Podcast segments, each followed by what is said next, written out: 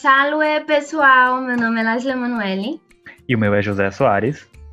Estamos aqui para mais um episódio da série Língua e Literatura Latinas, e o lema de hoje é Carpe Diem.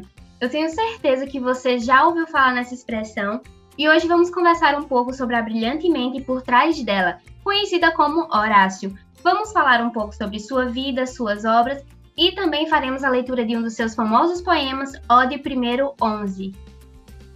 Então, vamos começar falando desse cara que foi um dos autores mais geniais da Roma Antiga, Quintus Horatius Flaccus, mais conhecido simplesmente como Horácio. Ele nasceu na Venúsia, Itália, no dia 8 de dezembro de 65 a.C. Ele foi filho de um escravo emancipado e libertado.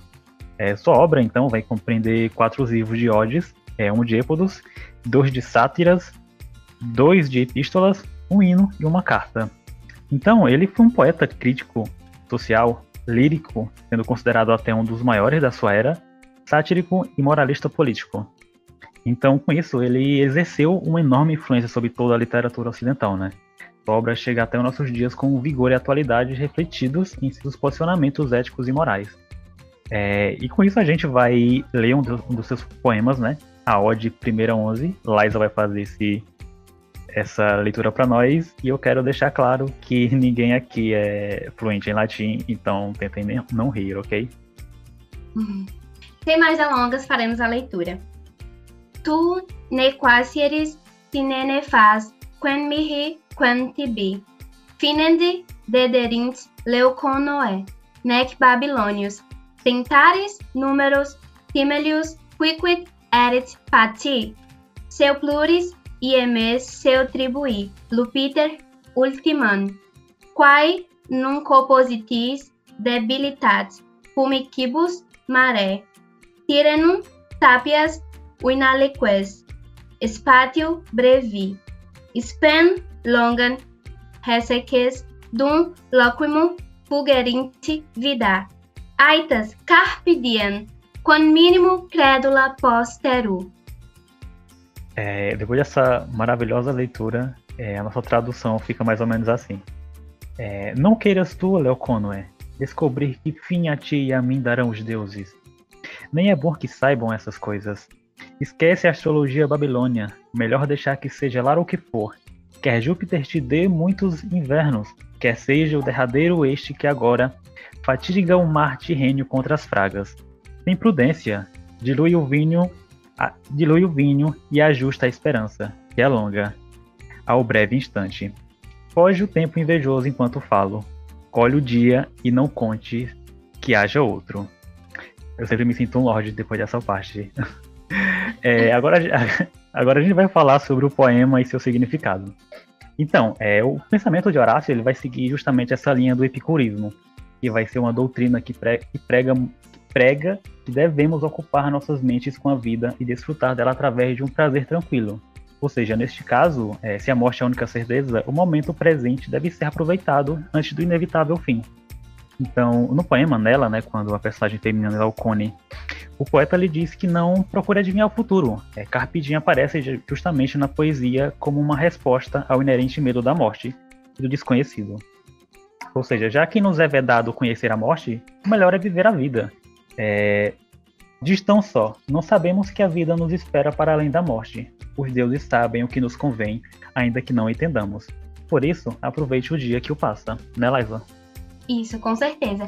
É como se fosse um conselho, né, para aproveitar ao máximo o dia, mas não apenas no sentido literal da palavra, mas de desfrutar a vida, né? Colhe o dia de hoje e confie o mínimo possível no amanhã. Então, Carpe Diem é um convite para que se aproveite o tempo presente, usufruindo dos momentos intensamente, né?